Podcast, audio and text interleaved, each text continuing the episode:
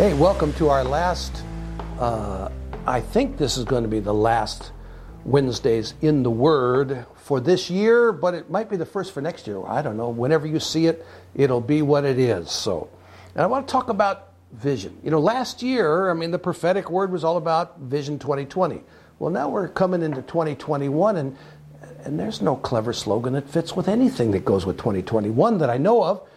But I do want to talk about the importance of vision. Not Vision International, although that's important. Vision International, University, vision.edu. You want to study? We got great programs.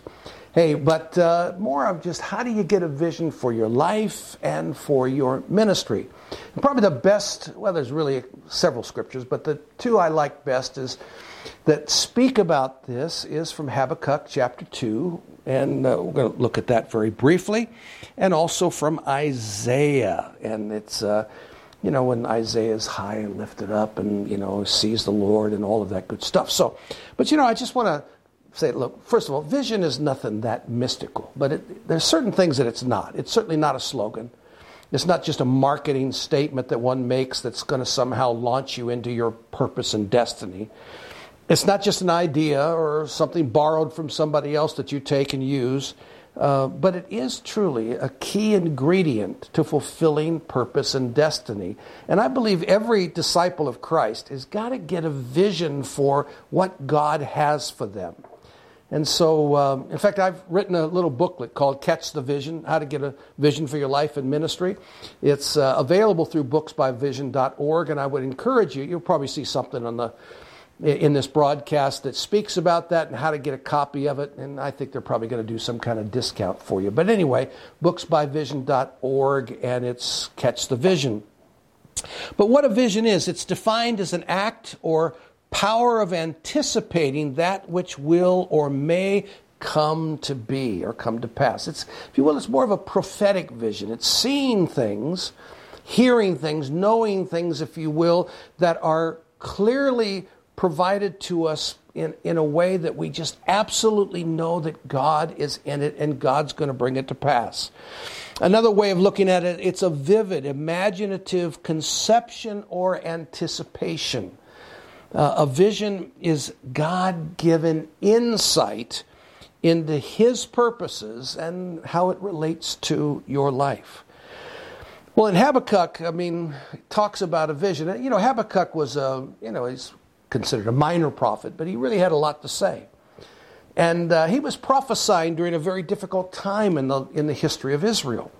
They were being oppressed by outside enemies. And he was observing, like I believe a good preacher, a good prophet, apostle, pastor, whatever, has to have some observational skills. In other words, got to have open eyes, open ears, kind of see what's going on around you. And then you begin to ask questions of what you see. And that's what Habakkuk does. He looks at his life, he looks at his circumstance and situation, and he says, Lord, what's going on here? This does not seem right. I mean, heathens seem to be prospering, and your people are being oppressed. What's going on here? Now, again, I believe God gives him a full picture of the vision that he has, which is that the earth will be covered with the knowledge of the glory of the Lord as the waters cover the sea. Habakkuk 2:14.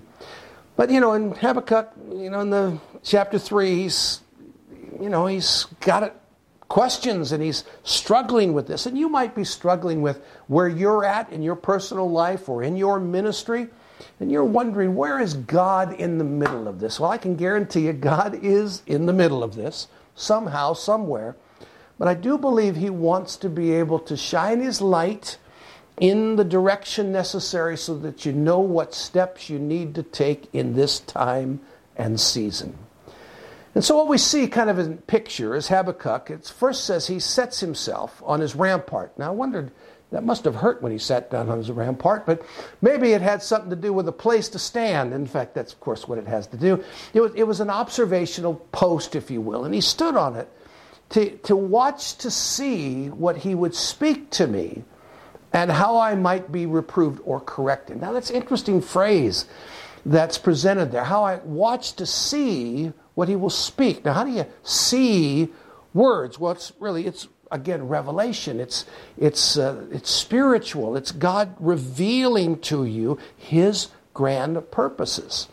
So watch to see what He will speak. And I love the next section and how I need to be corrected. Because one of the things I like about Habakkuk as a prophet, unlike some modern prophets today who don't seem to know how to spell the word humble, let alone act humble, Habakkuk recognized, if anything's amiss, it's not God, it's got to be me. I must not be seeing things clearly. And so he was willing to submit himself and set himself in a position where he could be corrected.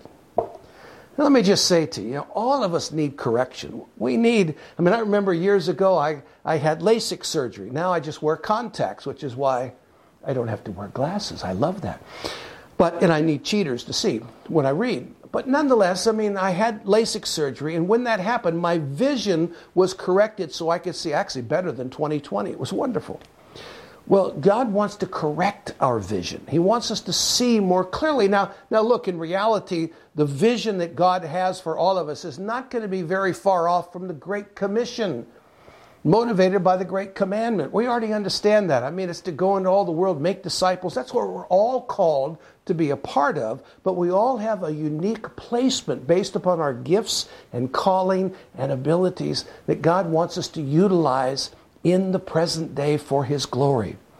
And gives vision to all of us if we have eyes to see and ears. How do you hear a vision? Anyway, until you know exactly what God wants you to do. So he set himself to watch and see what the Lord would speak and how he would be corrected. And then the Lord spoke to him. So one of the things I love about this passage is there seems to be this, really a guarantee. If you're willing to sit, if you're willing to wait, if you're willing to be humble, if you're willing to be corrected, there's a lot of willings, God will speak.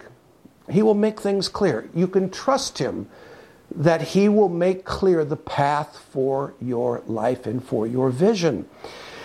And then he says, write the vision. So obviously, he must have gotten one. And make it plain that others will read it and they will run. But recognize that the word is not going to happen immediately. There's going to be a time before you see it come to pass. Well, what is all that about? Well, I believe that, if God shows you something, you want to write it down. Because whatever you write down, you commit yourself to. It doesn't mean you're necessarily going to do it, but you're more likely to do it. We see this in business. We see this in all areas of life, that if someone's willing to write it down, write down your goals, write down your dreams, you tend to commit yourself to it, especially if you review those on a consistent basis.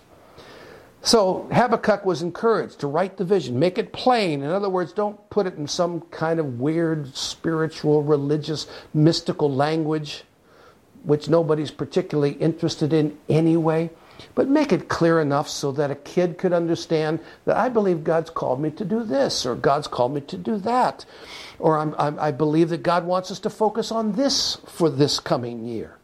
Whatever it is, make it clear enough so that others can read it and say, hey, I think I know what this guy is actually saying.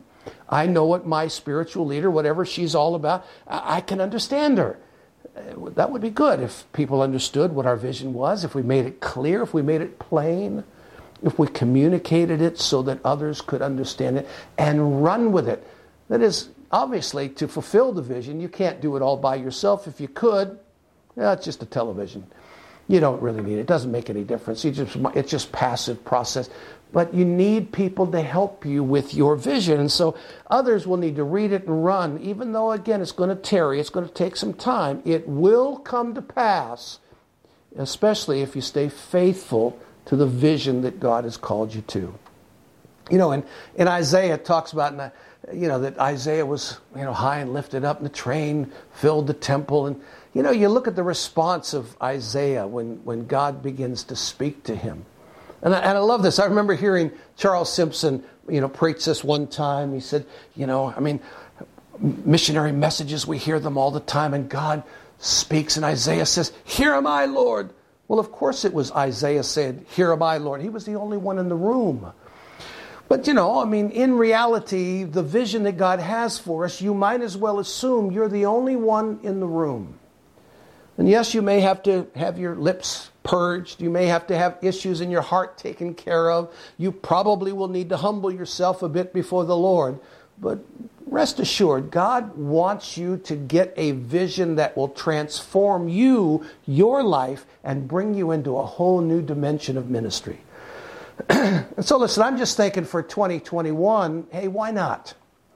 I mean, we're looking back and we still have the remnants of 2020. COVID is still around. We're still struggling with the economic issues and political issues. But hey, you know what? I think the kingdom of God is still advancing. I think Jesus is still Lord. I think we're still seated in the heavenlies in Christ. We're far above principalities and powers and workers of darkness. I mean, the grace of God is still upon us. We're still His favorites. And so I'm just sensing that 2021, it's going to be a year. I don't know if it's going to be a good year or a bad year, but it's going to be a year, and we get to be a part of it. And I am believing with you that you're going to have fresh vision to fulfill your destiny in 2021. Hey, blessings to you again. Wednesdays in the Word, drstandycoven.org, vision.edu, booksbyvision.org. God bless.